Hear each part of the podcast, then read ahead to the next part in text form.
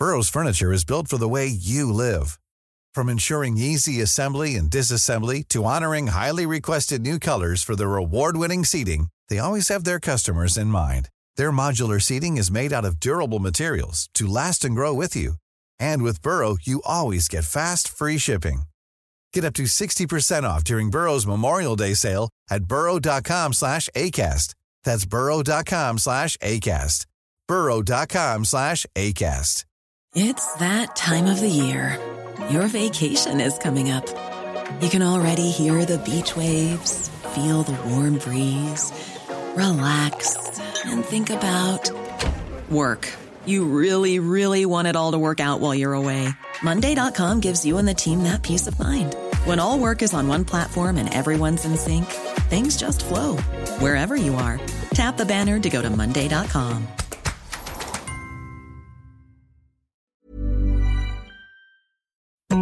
Hello, my name's Jess Phillips, and this is yours sincerely. At the start of the very first lockdown, in my work as an MP, I was seeing lots of my constituents who were losing loved ones to COVID 19 without a chance to say one last goodbye. It got me thinking about what I would say to my husband and kids if I never got a chance to tell them how much I loved them. So I wrote them each a letter. I still keep it in a safe place. I've always been a prolific letter writer, both the good and bad kind, and know the power of putting words on paper. So, in this podcast, I want to give my guests a chance to celebrate three people that mean the world to them someone they love, someone who's no longer around, and someone who doesn't realise how significant a role they've played in their lives. And when we've heard more about each person, they'll reveal how they would sign off each letter. Benjamin Zephaniah is a poet, writer, and musician. He has travelled the world performing poetry and touches on topics such as race, culture, and politics. He's been named one of Britain's top 50 post war writers, won the BBC Young Playwrights Award, and has been awarded 16 honorary doctorates. He is, to me, the most important thing a Brummie. And today I'm excited to talk to him about the letters he would send to three people who mean the world to him. So this podcast is all about letter writing, and obviously you you are a prolific writer of things. And we're going to try not to just talk about Birmingham the whole time, because I'm sure that the people who listen to it will not understand all of the references that we might make to Birmingham throughout. Right then, so have you ever written anybody a letter? Are you, are you a prolific letter writer? I don't write a lot of letters, and I haven't written any for years, really. But I used to back in the day. Well, I had to at one point because I was, you know, so far away from my city. And the only way of keeping in touch with people back then was to write letters. But on the whole, I don't write that many letters, I'm afraid. You're not a big letter writer. You're not. Well, when you say letter writing, do you mean by hand or do you mean typing? No, not necessarily just by hand. I mean, I tend to do it on. Uh, I tend to do it via the medium of email. Email? That's not a letter. Well, not necessarily a written letter, but the idea that somebody, you're reaching out to somebody to tell them something, not like an email that's like, meet me next, you know, week at so and so place at 2 pm, or, you know, what do you think of this scheme sort of email. But when sometimes I will write long, thoughtful, it's the thought that counts, I'd say, long, thoughtful emails to people who've reached out to me about certain things, or I will write letters to my family but I still send them often via email when I want to talk to them about things that have been going on and and stuff like that. Like that terrible sort of Christmas round robin letter people used to send in their Christmas cards telling them like, you know, Susie's got an A in ballet and things like that. I don't do that, but I, I, I, sometimes will, when I need to express my feelings to my family, especially and my friends, I will write it in a, a letter or an email. Well, I guess my real answer to your question is Yes, I do write letters, but they tend to be. I've got some hardcore fans that have been writing to me for years, and I write them back. And they are letters that we put in envelopes and go to the post box and post. There's one lady in particular that's been writing to me for years, and she's never asked me for my email or anything like that. We write letters. I can't think I've ever written a letter to a member of my family. We just call each other and shout. My, I have a brother who lives in France, and he's he's genuinely got a genuine aversion to the phone. Like I think it comes from moving to a foreign country, when he was quite young and being terrified that he wasn't going to be able to understand somebody unless they were in front of him. And so he has a massive aversion to the phone. So now we WhatsApp in this modern time. He'll send, you know, we talk to each other on WhatsApp, but we do phone each other and shout at each other as well. But you have even more brothers and sisters than me. So it would be a lot of letter writing to be getting on with if you were writing to them all all the time. Yes, uh, I, I genuinely can't remember writing any of my brothers or sisters a letter. Oh, well, maybe today's the day you can do it. So, do you have any letters that you've kept from the past? Do you have any letters that have been sent to you that are like a, a memento? I can see in the background that you have a very serious order of things. So, maybe you have a, a pile of letters that you've kept. Actually, I've got behind me, one of box file, the letter from Nelson Mandela that I've kept. But the weird thing is, it's a really angry letter. Well, it's not angry, actually. He, he's apologizing to me. Or kind of. It's, it's a bit of a complicated story. There's this poet friend that we have in common called Mzwakhe Mbuli. And he was framed up by the South African police. And he was the poet that performed in Mandela's inauguration. He was um, framed up by South African police. We knew he didn't do what, what they accused him of doing. He was just about to go on a world tour. There's no reason why he's going to walk in a sweet shop and, and, and rob a few pounds. Anyway, I contacted Mandela because I'd, I'd, known him and, um, and said, you know, this is outrageous. Actually, this judge that sentenced him had not sworn allegiance to the South African constitution, although he did swear allegiance to the apartheid constitution. So Mandela wrote to me and said, Well, you know, we need all the judges we can get, kind of thing. They were pretty desperate at the time. And so I've got that letter, which is a bit odd. No one's ever going to be able to compete with I got a letter from Nelson Mandela that essentially was me having a go at Nelson Mandela. I can understand that people having a letter from Nelson Mandela where it's like, you know, sort of uh, an amazing and uplifting story, but you know, the, basically, a slightly disappointing letter from Nelson Mandela is not is not going to be beaten. He's kind of apologising to me and just making excuses. Well, there speaks politics, my friend. There speaks politics. It's often you have to be disappointing. Yeah, true. And I've got another letter which I've kept, which is the letter that you get from number 10 when you when they offer you an OBE. I've got that. And I think I kept a copy of my reply, which is up yours or something to that words that My mum used to call an OBE other buggers effort. is what she referred to it as another buggers for effort. I've actually heard that. Uh, I've actually heard that, and it's come from Birmingham as well. Yeah. So it probably was your. Mum. Yeah, mom. I think maybe. Yeah, maybe it was my mum. It's definitely a Birmingham thing. Yeah. Other buggers effort. Well, those are two brilliant and historic letters to to have um, that you kept. That is amazing. No one's ever going to beat Nelson Mandela. That is, and goes back to Birmingham schools because, of course, there is a school in Birmingham called the Nelson Mandela School in Sparkhill, which always makes me chuckle when I go past because it just makes me think of Nelson Mandela House in um, Only Fools and Horses. So I often have a chuckle when I drive past that school, uh, which is almost every single day of my life. So, this is all about writing letters to celebrate the people who matters to us. So I've asked you to think about the people you would want to send letters to, the people who mean the world to you. So we'll start with the person who just means the absolute world to you. And who would you send your first letter? Well, this is the person that um, I can't see at the moment, and um, he doesn't use technology either, so I really can't see him. He comes from a little village in China and his name is Chen Jiao Sen. China, or Asia generally speaking, and like lots of parts of Africa, the family name comes first because it's respect for the family. So Chen is his family name, and then Jiao Sen is his name. So Chen Jiao Sen. And he is my Tai Chi teacher. I normally go and visit him every year to get my Tai Chi practice. Tai Chi has really changed my life. It's some people kind of think of it as this kind of slightly hippie, floaty exercise, but there's a lot more to it than that. And so I would like to probably write him a letter telling him, gosh, how much he means to me. yeah, yeah. I have a great love for this man. And so he lives in China and he teaches you Tai Chi in person. You go to China to have the lessons, or did he go back because of the pandemic? No, no, he lives in China and every year I go to see him. Wow. and I haven't been able to for the last two years. Wow. And how did you find him? I sort of, it's a really weird story. I went to this village. There's different styles of Tai Chi, and the Tai Chi that I do is called Chen Tai Chi.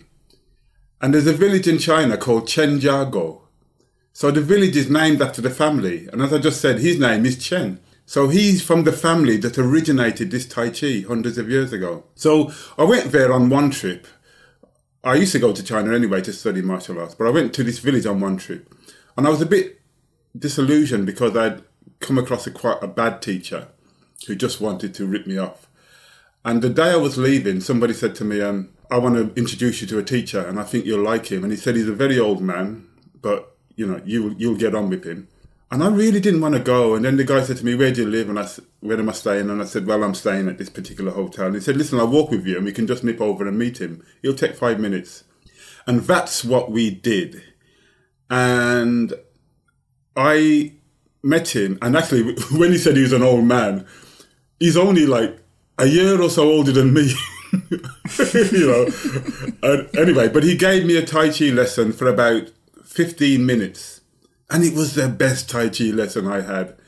And I just said, I want to hang out here with this guy. And I was leaving that day. Um, so I couldn't see him anymore. But the next year I came back. And ever since then, and it's like 15 years or so now, I've been kind of going back and spending time with him. Sometimes it's two times a year. When I didn't have my university commitments, I used to just go two times a year. But now, usually around now, I'm there with him. Tai Chi master in the village where Tai Chi originated from. And it's the real deal, you know. Um, I found that it's much better than, I don't want to put down Tai Chi teachers in England, but, you know, you're getting it kind of second, third hand here. And I think it's just best to go back to the roots because in one month I'll get like two years training that you'd get in, in England. And then you practice it the rest of the time in the year without the guidance. You pra- you practice yes. it, and I mean I, I have travelled to China a number of times with my work, and you see it when you're there. You see people in the parks and and school children undertaking Tai Chi in their, their school children's uniforms in China are basically amazing shell suits. I'm like, it's just, yeah, they, right, they all look absolutely amazing. They look like they're like extras in like a 1980s Superfly film. Um, and you see the, I'm always like, oh, our kids have got it so rough with their school clothes they have to wear. It's so much better in China. But you see people of all ages in parks and public spaces doing what I assume, I'm no expert, to be Tai Chi when you are in China. So it definitely seems to be part of a culture and it doesn't seem like it's like hippy dippy people in the you know sort of middle class people. You know everybody is doing that sort of thing in the parks and places. So so what impact has meeting chen jiao had on you to put it simply, I really love waking up to practice. There were some times years ago when things weren't going right, and I'd think, oh, you know, kind of crawl out of bed. Now I go, right, go and practice Tai Chi. I have a space in my house, or like a gym, if you like, where I go and practice. I make sure that wherever I live, actually, even when I'm traveling and I have to stay in hotels, I make sure there's a place where I can practice my Tai Chi. So it kind of helps set me up for the day. It doesn't matter what's happening in the world, what I'm doing politically or artistically or whatever. Doesn't matter how busy I am. His practice, what he's taught me, has meant that I will always find some time for me. You know, when you practice Tai Chi, you get to know every bit of your body. I say every bit literally every toenail.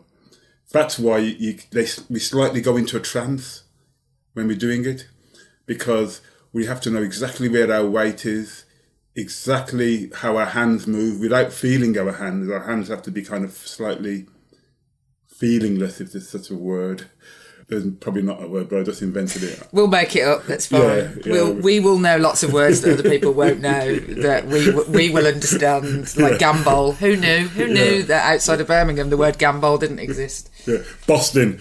When I'm feeling Boston. Boston. so this awareness of the body, and I, this is something that has really impacted me. Kind of really knowing myself.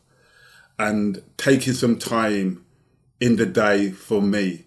I did have an experience a couple of well, many years ago when I was in Memphis, Tennessee, just down the road from where Elvis Presley's house was. I came off stage after a gig. I walked off, and just as I passed the curtain, I collapsed. Exhaustion. The doctor said to me, "You're exhausted." He said, "You've got to take some time out." I went on stage the next night, same theatre, walked off stage again. I think it was just the, the adrenaline that kept me going. I walked off stage again, and I collapsed again. And the doctor said to me, he said, I told you to take a rest. And I went, I did last night. He said, look, you got exhaustion. I thought exhaustion is something you get when you run the end of a marathon. You know, when you, when you get to the end, you say no, like the way your brain is wired, you need a break. You need to do something else.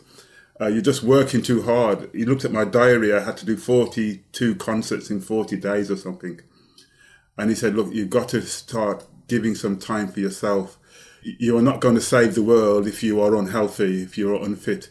And I came back to um, England, and that's when I took my Tai Chi and my hobbies, if you like, much more seriously. And I said, I've got to dedicate some time for me. Yes, the revolution is important, but I've got to take care of myself. Yeah, the people who are successful in revolutions, I imagine they have quite a lot of downtime you just only get to read about the bits that, that where they were really active. No one ever writes a memoir of a revolutionary whilst they were, you know, taking a bath every morning. That that often gets missed out. So, you know, don't worry. You're allowed to have time in the revolution. I think.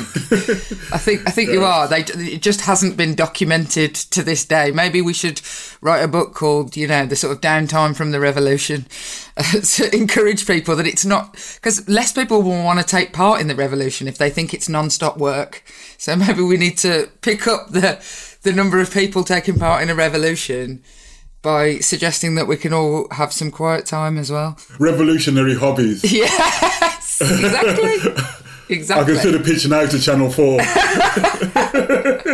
Just like, you know, let's go behind. What did Che Guevara, what was his routine in the morning? Um, so, yeah, I think it'd be interesting. Oh, sorry, I'm going to go slightly off piece here, but, but one of my neighbours where I live is uh, Geoff Capes. Do you remember him? Oh, my God, of course I do. Famous yeah, shot putter, yeah. strong man. Yeah, yeah, yeah. Do you know what his hobby is? I do know this. Is he like uh, what my mother would have called a uh, budgerigar fancier? Yes, exactly. Yeah, and he's so delicate with them. This guy that can pick up a bus. You want to see him, and he's got his little birds. They're so tender, and he's so delicate with them. Sorry, that digression. Is, that is, uh, it is so weird. I, I I know this because talking of revolution, I was in the occupied territories of Palestine and we were on a delegation with a number of different members of parliament and we were in the land of this the site of this man's land and it had been cleared away and he his business had been stopped from operating and he was explaining to us what had happened to him. And we were all aghast at the way this man this Palestinian man had been treated. This Tory MP who was on the delegation with us turned to me and my colleague Lou Haigh. He's on the foreign affairs select committee and, and he was like, "We're going to have to get the Foreign Affairs Select Committee to do this. Would you help me get the the Labour members on it to push for an inquiry into this sort of uh, land grabs for business in the occupied territories?" And we were like, "Yeah, yeah, we'll try and do that." And he said, "What do you think Geoff Capes will think of this?" And me and Lou looked at each other. And we were like, "What?" He was yeah. like that. Do you think Geoff Capes had backed this? And I was like, um, I'm not entirely sure that Geoff Capes is the revolutionary angle we want to go for here. But he meant there's a there's a Labour MP who was also on the committee called Mike Gapes, and he just oh. said his oh. name wrong. But it was the most random moment of my life, standing in the Palestinian occupied territories, being asked what I thought Geoff Capes thought about it. Wow. And then for the for the whole rest of the time that we were in both Israel and Palestine, we just kept coming up with like random celebrities from the 1980s. We're like, what do you think Anneka Rice thinks of partition? so yeah, so uh, Geoff Capes featured in a revolutionary moment in my life, even though without any knowledge to himself, and that made me then look him up, which is where I learnt that he was a budgerigar fancier. I'll We've gone him. so wildly off piste. I never thought know. I'd ever get to tell my Geoff Capes story. It's never ever come up before, and this is a great moment to tell a Geoff Capes story. So, getting back to it. So, do you think that Chen knows how you feel about him? Do you think he knows what an impact he's had on your life? Um, no, I don't think he does. Probably not. I can't tell him Why? because he doesn't speak English. Oh, so how do you communicate with each other then? Ah, you see. There are times when we have, I mean, some of the younger students may have, may be able to speak a bit of English, but with Tai Chi, it's a lot of him showing me and then me repeating, and then him showing me where I'm going wrong and correcting me. It's a lot like that. It, it, it's, it's it's a strange thing. There's a kind of commun. It's a bit like music. You know, you can have musicians playing that don't speak the same language, but they have the language of music. It's like that. He he doesn't speak a word of English. I speak a little Chinese, but not enough to. I can say, you know, have you got a boyfriend? Can you dance? and words like that in Chinese, right? you know, what, what, what are you doing tomorrow night? um, but I can't. I, why are you laughing at me?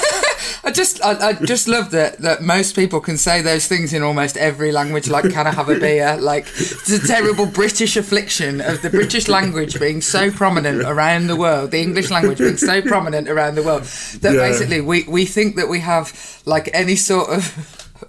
language skill because we can say like hey baby i can say it in like nine languages que pasa guapa uh, Um, oddly enough, I know that he really appreciates me as a student because I've heard one of the things I know that he appreciates that is that when he gives me lessons and um, I come back a year later, he can see that I have been working on it. He always said one day he stopped the class and, and was telling off all the Chinese students, saying, "Look, you're Chinese, you speak Chinese, you, you live in China. This guy's a foreigner and he's done the work. Look how good he is compared to you lot." amazing You know, but he So did it all in Chinese, and I had somebody translating for me. Amazing. Wow, you could learn Chinese now. That would be, you know, lockdown. You could have used the opportunity in lockdown to learn Mandarin. I've been doing a little bit, and the, the other thing I've got to say about him, and this really struck me one year in particular. It was one year where I turned up really late. I think I couldn't go in the normal summer when I go. I ended up going in winter, and I turned up, and they were all practicing outside. And when he saw me, he was teaching the class. When he saw me, he left the class, ran to me, and hugged me. And the whole school was talking about it. Went, we- I mean, Chinese people don't hug as a whole, really, not within China. And um, everybody was saying we've never seen him hug hug anybody. And the way he just abandoned the class and went to you, you know, what is it that you've got? And um, I think he just knows that I I I appreciate what he's taught me. It's just that I can't tell him in the way that I'd really like to tell him anyway. Like to tell him. Okay, well, we're going to ask you to write a letter to him in a manner of speaking. So, for each of the people that we talked to you about today, I will ask you to tell me how you would sign off your letter um, and what words you'd use to Chen Jiao Sen to bring his letter to an end. What would you, how would you sign off a letter to him? Well, there's a word shifu, which is teacher. Right? So I'd say, um, so shifu, you have taught me a way to live without violence and resentment. You have taught me how to live without greed and artificial stimulants. You have taught me how to live without negativity and envy. More importantly, you have taught me never to take breathing for granted. I hope the recent floods in your village have not caused too much disruption. I wish I could be there to help you rebuild, but I'll be coming to see you as soon as I can. how Howjo Bujien. Hmm, that's a little bit of Mandarin. The direct translation, it makes complete sense in Chinese, and we've adopted it in England. It means long time no see. Oh, really?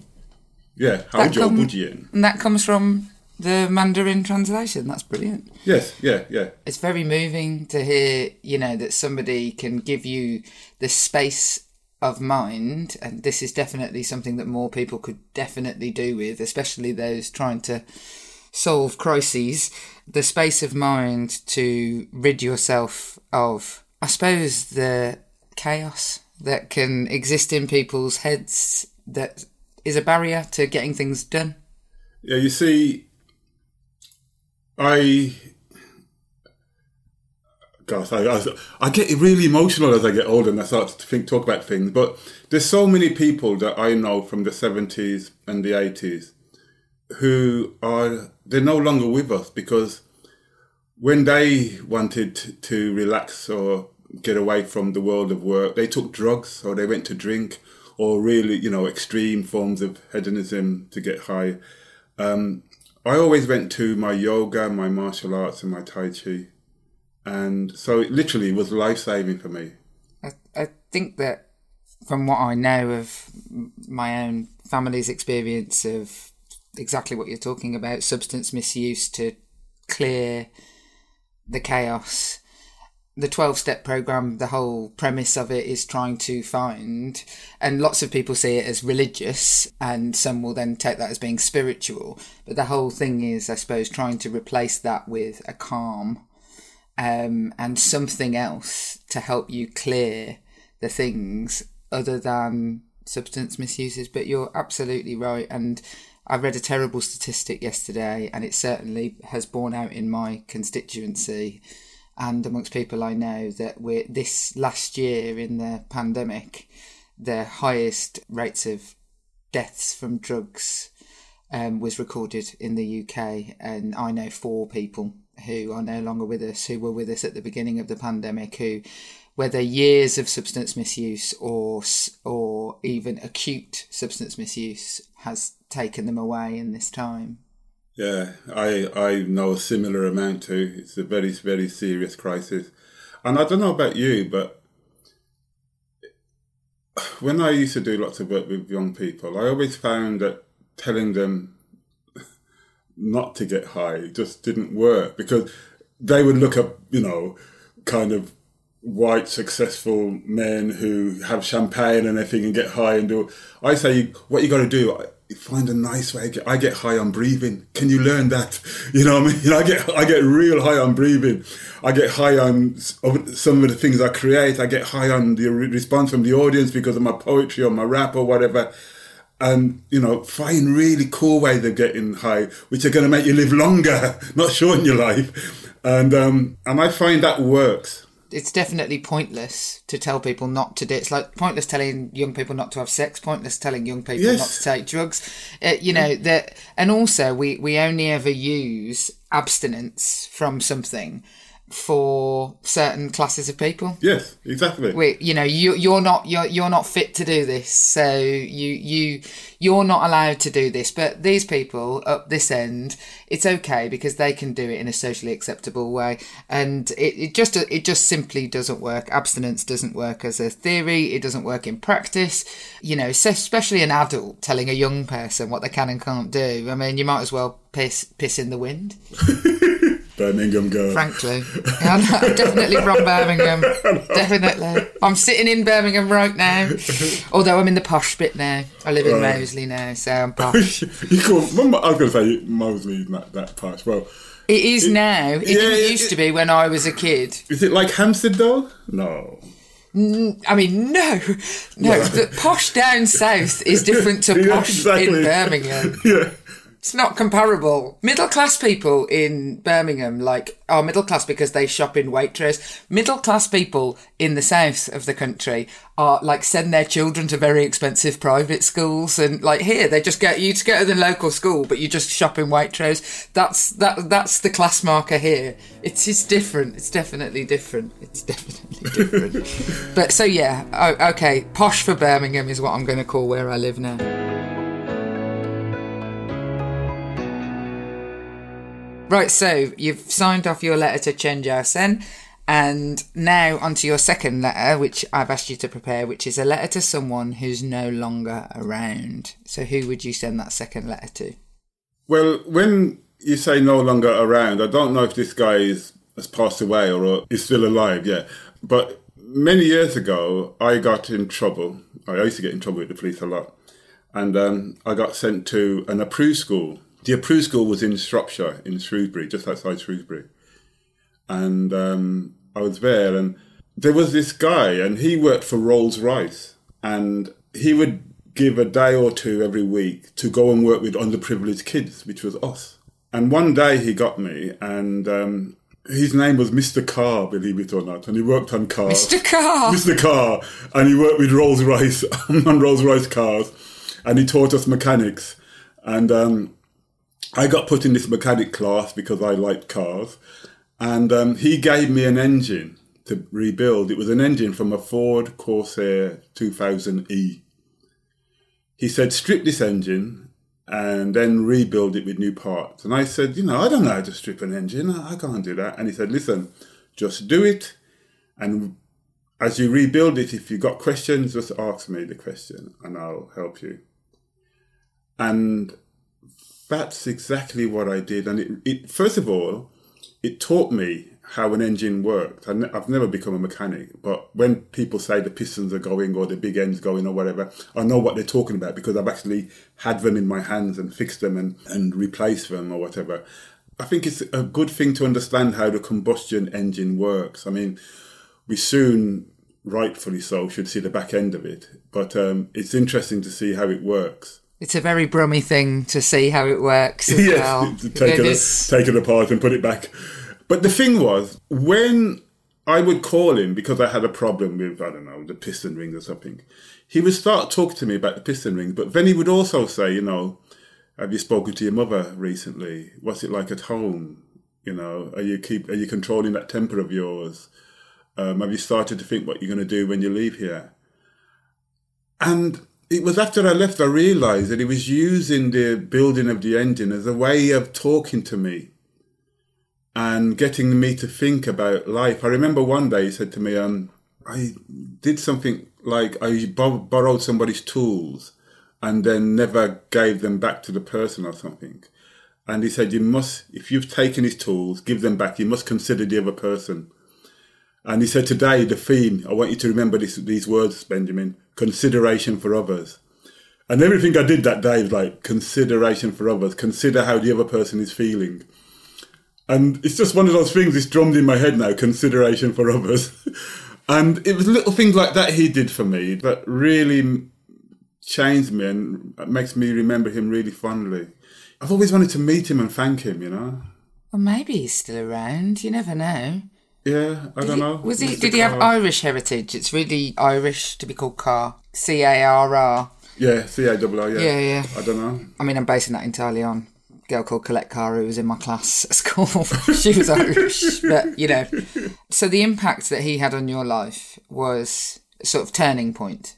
Yeah, and he made me realise that there's nothing wrong with talking about how you really feel. And it doesn't make you a lesser man if you cry. Because, you know, I do remember one day I cried. My mum came to visit me and I got really homesick. And then I walked into the workshop. And when he started talking to me about my mum, I just burst into tears, but I didn't want everybody else to see me crying. and uh, so he took me into his office where I cried in his office, and he went, you know, there's there's nothing wrong with crying, and he started telling me how he cried, and I think he probably was the only man that, well, maybe, but certainly the first man that ever told me that he cried. I, I never really saw men cry. Wow, Mr. Carr. What a lovely man to give up his time like that. It's amazing to work for Rolls Royce as a man and to have learnt those soft skills. So people often will say to me, it's impossible to get victims of domestic abuse to come forward, for example. And I'm like, it isn't impossible. It's really, really easy. Like hard to reach communities. That's what that, that sort of language about hard to reach communities just means you're crap at talking to them, um, and they don't want to talk back to you. We use this language all the time, but the the softest of skills is what it takes to get somebody to open up to you. So I don't say to someone, "Look, love, is your husband bashing you around?" I say, "Is everything all right at home?" And you don't need to be push people into a corner where they have to tell you something. Just have to gently say, "Oh, you know, you're all right." it's literally as simple as that. Well, something happened to me the other day. I, I, turned up to an acceptance speech actually for my BAFTA. I won the BAFTA. Oh my gosh! um, well, but um, anyway, I turned up and it was kind of lockdown was just easing. And there's this young girl, she's only about 21 or so. She opened my car door when I arrived and I came out. And I've, I've met her before. And I said, Are you all right? And she went, Yeah. And I said, That doesn't sound very convincing. Are you all right? And she kind of went, mm, Yeah. And I said, Well, you know, if you don't really want to be at work, just tell him you don't want to be at work. Or, you know, if you've got a major problem, just say so. And then she just went, My grandmother passed away recently and um, I was very close to her, and I couldn't go to the funeral because of the lockdown and everything. So anyway, I went in and I did the film. I came out after the film, and all everybody, the producer and everybody, got in their cars and drove up, and it was just me and her, and I was getting into my car. And she just looked at me, and I said to her, um, "Look, you know, when somebody asks you if you're if you're all right, if they're good friends and you can trust them, you should answer truthfully. Don't just say yes because, you know." And then we had this little conversation. Then we were turning to walk to walk away from each other, but I could still see, you know, this conversation was incomplete. So then I said to her, you know, Boris Johnson said we can hug, and she just jumped on me. she just jumped on me, you know, and she just wanted a hug. And th- and that was it, you know. And then and once that was done, she was okay, and we went our ways and and and, and went home. I could just sense that she wasn't all right in the way she said all right. Mm, yeah, well, the thing is, is that you will have learnt that from people like Mr. Carr because he sensed in you when things were good, bad, ugly, and just giving people the room. It doesn't take a lot to give people the space to say something that they might want to say. I think if he was alive and he could hear you going from talking about the impact that he had on you when you could have ended up, as we've already said, at worst dead from misdemeanor at best having a troublesome adulthood as your youth had been for him to then hear you talking about picking up a BAFTA, I should imagine he'd be pretty chuffed. so, what would you say? How would you sign off the letter to Mr. Carr to let him know how much you appreciate him? Well, I would say something like, uh, Dear Mr. Carr, I've probably spent more time talking to you than I ever did to my real father. I never became a mechanic. You probably knew I wouldn't. I became a poet. And I found other ways of, of expressing myself. It's cool now. Very cool. I even made it on Jess Phillips' podcast. The really important thing is I always have consideration for others now. So, thanks, Mr. Carr. And I still can't believe that's your real name it does seem unlikely that his name was Mr. Carr, but still, it is a common name. It's a common Irish name. Uh, I mean, yeah, that's what the other staff called him, so I guess it must have been. But it's uh... Mr. Carr. I had a dentist in Bournville called Mr. Payne.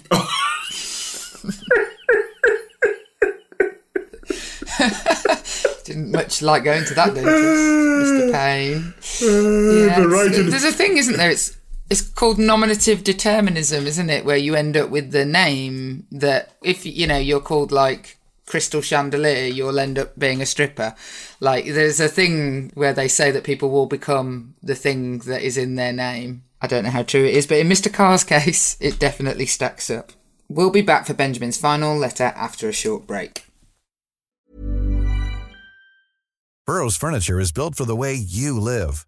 From ensuring easy assembly and disassembly to honoring highly requested new colors for their award-winning seating, they always have their customers in mind. Their modular seating is made out of durable materials to last and grow with you.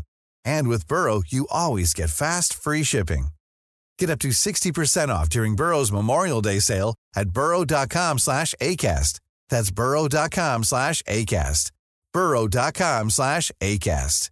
If you thought the only way to get a more defined jawline with natural looking results was through surgery, think again. Juvederm Volux XC is a non surgical injectable gel filler that improves moderate to severe loss of jawline definition and can help you achieve natural looking results with little downtime. Even better, this improved definition lasts up to one year with optimal treatment. No maintenance required. Improve jawline definition for a smooth, sculpted look with Juvederm Volux XC. For important safety information and to find a licensed specialist, visit juvederm.com. That's J U V E D E R M.com. Not for people with severe allergic reactions, allergies to lidocaine, or the proteins used in Juvederm. Common side effects include injection site redness, swelling, pain, tenderness, firmness, lumps, bumps, bruising, discoloration, or itching. There's a risk of unintentional injection into a blood vessel, which can cause vision abnormalities, blindness, stroke, temporary scabs, or scarring. Talk to a licensed specialist to find out if it's right for you. This Mother's Day, celebrate the extraordinary women in your life with a heartfelt gift from Blue Nile. Whether it's for your mom, a mother figure, or yourself as a mom, find that perfect piece to express your love and appreciation. Explore Blue Nile's exquisite pearls and mesmerizing gemstones that she's sure to love. Enjoy fast shipping options like guaranteed free shipping and returns. Make this Mother's Day unforgettable with a piece from Blue Nile. Right now, get up to 50% off at BlueNile.com. That's BlueNile.com.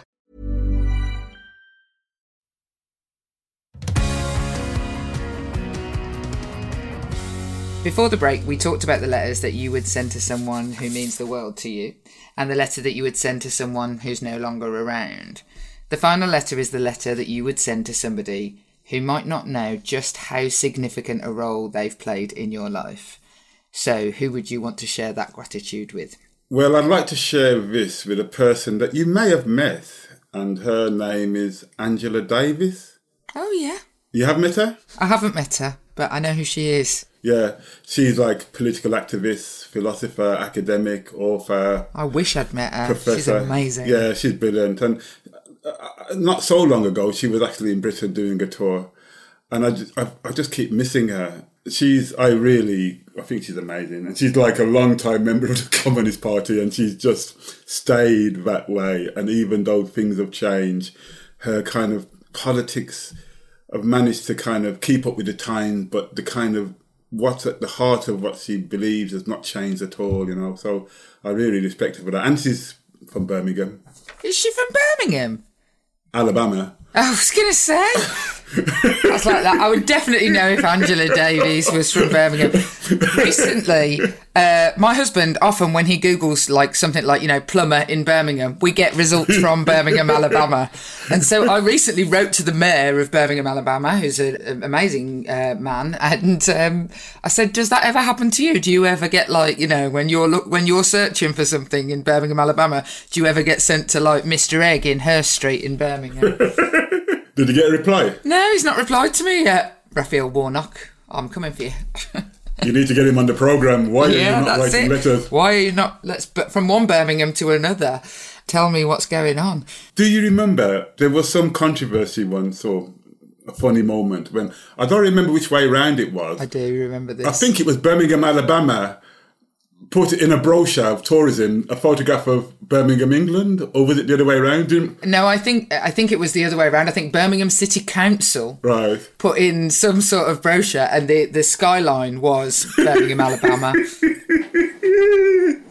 Ah, that's so funny. Anyway, let's get back to Angela Davis. So, uh, you've you've met Angela Davis, I presume. no, You've not met her. You've just no. She has no idea the effect that she's had on you. My gosh, I'm going to send this to her. This is exciting. Um, and so, what impact do you think that she's had on your life? Well, I was a kid when I when well, we was all kids when I was really young. You know, I experienced my first racist attack. So I was coming from school in um, Hockley at the time, and a kid came behind me on a bicycle and slapped the back of my head with a brick as he was riding past. He didn't throw it; he literally slapped the back of my head. And it was the first time I ever heard somebody saying, you know, "Go home, you black bastard." And I didn't understand it. I remember I had to go to my mother and say, what was the point? I was going home anyway. And she explained to me that home for him was somewhere else. And home for me was 242 Farm Street. And then there was lots of other things happening, you know, Enoch Powell and all that kind of stuff. And it was just kind of in the background. I didn't quite get it, but I could see what was going on in my family. They were talking about racism. I remember my mum coming home one day really happy. And I was like, why are you so happy? And she said to me that there was a woman in a restaurant who saw Enoch Powell and threw a cup of tea over him. and I was like, I was like, that's really bad into it. And then she explained to me about Enoch Powell and what he was and what he stood for and everything. And so Angela Davis was like somebody that was kind of, well, I think when I first saw her, I think I saw a wanted poster, you know, the most wanted woman in America, you know, wanted dead or alive. It was that kind of poster, you know, because she was, I think she was the run at the time. And then she got imprisoned and it was free Angela Davis. And you just see posters with a fist or her afro. That was a symbol, really. It was. The afro was iconic. Yes. And I didn't understand the kind of nuances and the details of it, of it, but I just knew she was a strong black woman standing up for us. And I just wanted to identify with her, you know. I remember the first time I ever got kind of um, suspended from school. I came in and on one trouser leg I had kind of drew free Angela Davis. On the other trouser leg, I had just a picture of the afro, which was her symbol. And um, the teacher went, get them off. And, and I just pulled my trousers down in front of the whole class. and the teacher, I didn't mean like that, you know. And then I said something, I just refused to do it and got, and got sent home.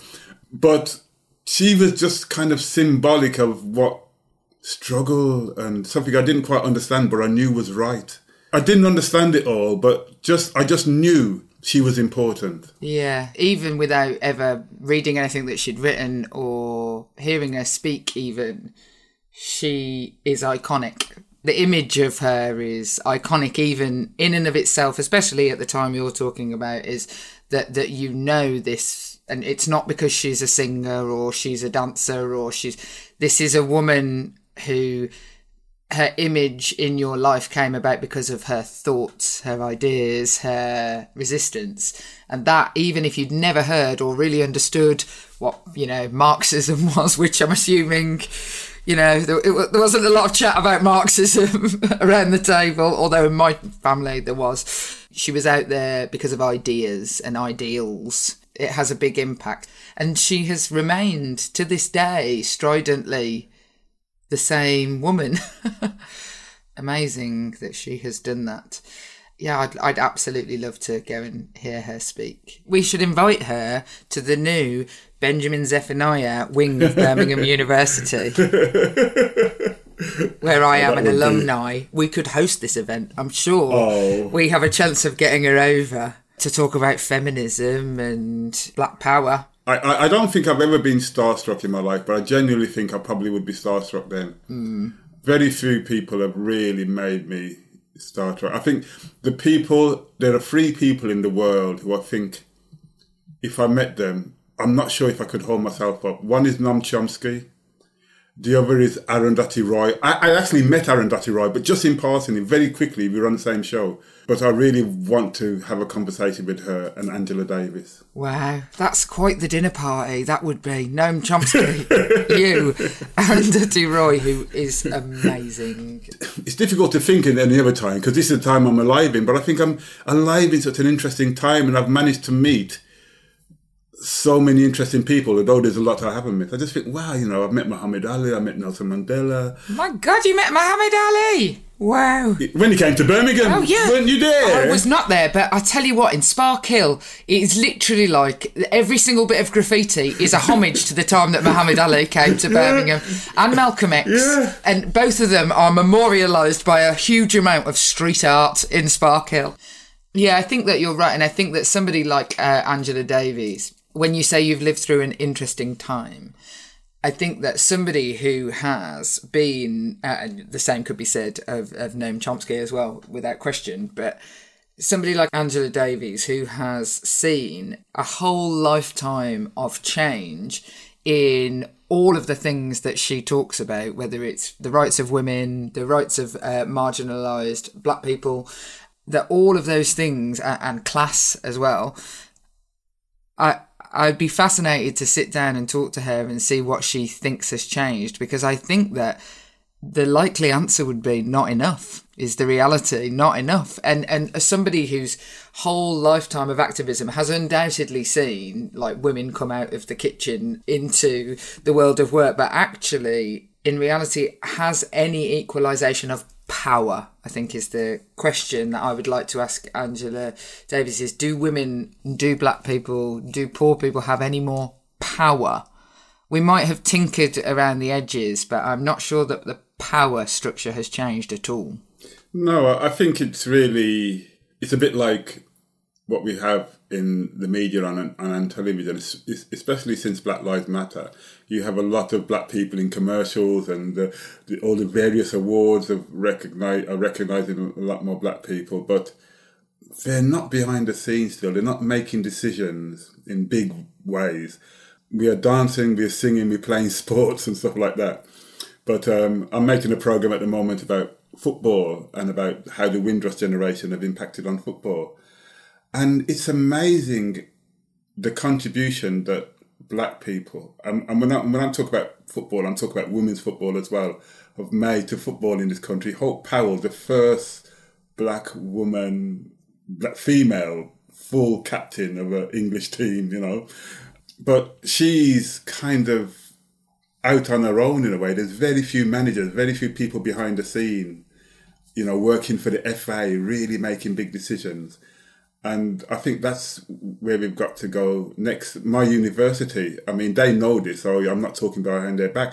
My university that I work for, Brunel University in Uxbridge, is one of the most multicultural universities in the country. When you, you all different languages are spoken, people from all over the world, and people from all ethnicities in within Britain are there. But the staff are basically white. You know, there's a few of us. When I first arrived there, people used to make appointments for me because they just wanted to sit and hang out with a black professor. you know I mean? That, that's, yeah, that's all they wanted to do, you know what I mean? And they would get excited by it, you know. and sometimes I would get students coming into me crying because they've had a run in with another professor or a member of staff that just doesn't understand them or where they're coming from or an issue that they're having to deal with. So they'd come to me, so I'd end up being like a social worker type and I'd have to go to a, member of staff and say, "Look, we, you know, we need to talk about this student because you're mis- you're completely misunderstanding her or him." Um, so I think Angela Davis would. I don't want to speak for her, but I'm pretty sure she would say they've dressed the shopping window, but the I don't know the prices are still the same, and, the, and who owns the shop is still the same, and you know behind the scenes. The thing about the Black Power movement of the 1960s and 70s is that it was called Power and it, it headed that up straight in this is about power. And then we sort of saw about how liberalism became and equality became a, a, little bit about appearances and for the sake of looking better and making sure that everybody, and it's important, representation is important without question, but power is the thing. And it's become like a dirty word, as if we shouldn't struggle for power as people. We shouldn't want to have extra power because it makes us sound like megalomaniacs.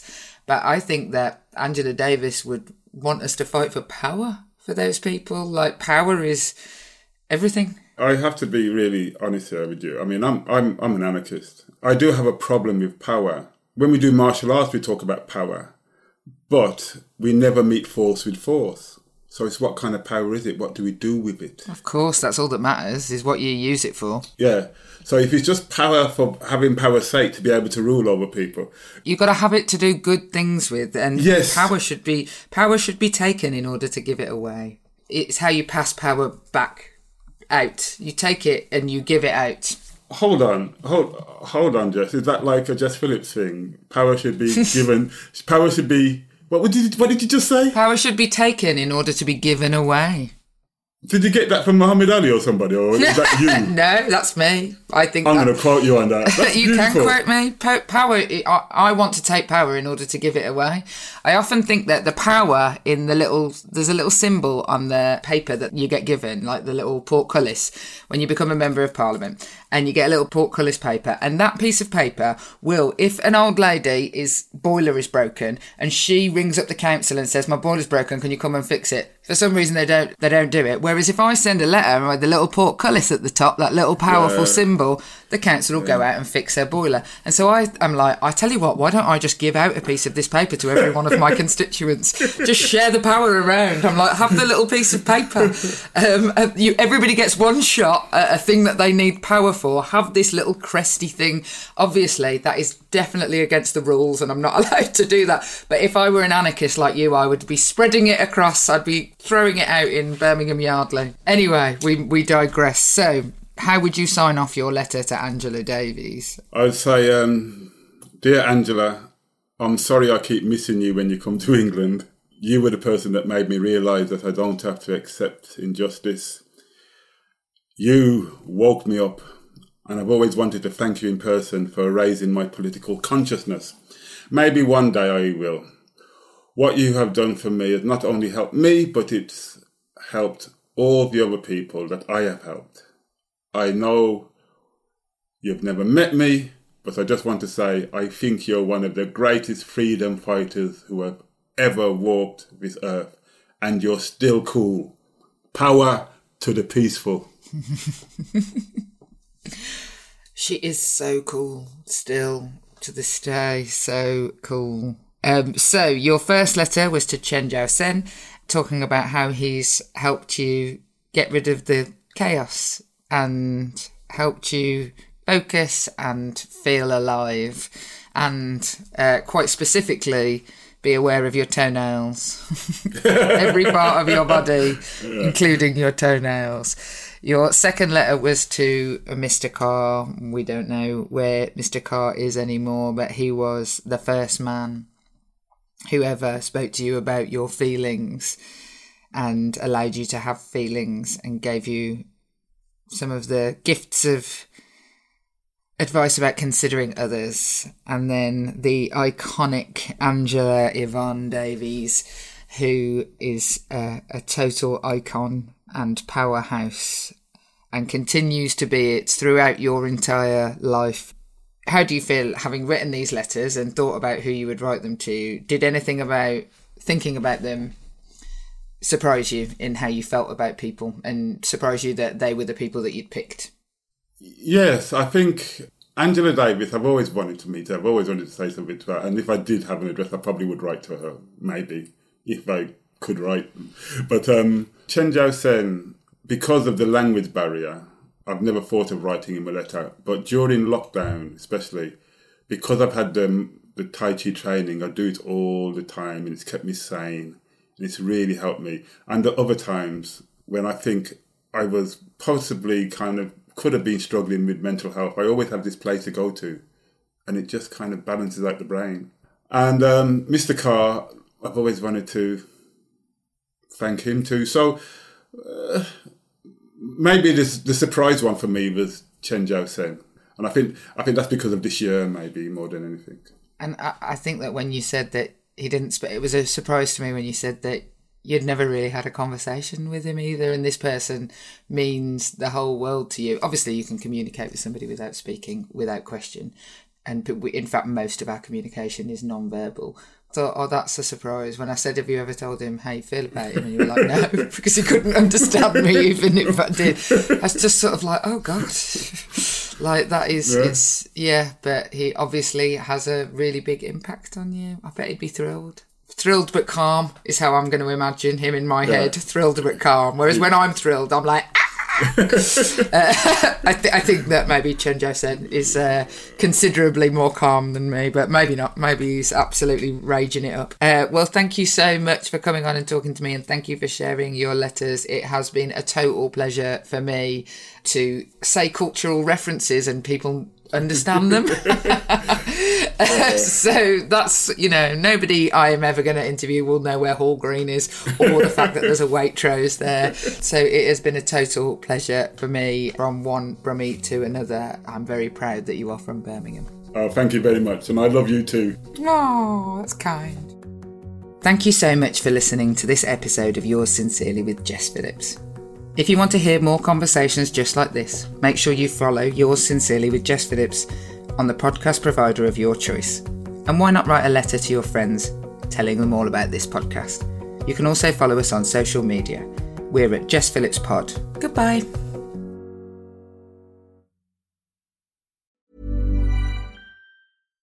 Hi, I'm Daniel, founder of Pretty Litter. Cats and cat owners deserve better than any old fashioned litter. That's why I teamed up with scientists and veterinarians to create Pretty Litter. Its innovative crystal formula has superior odor control and weighs up to 80% less than clay litter.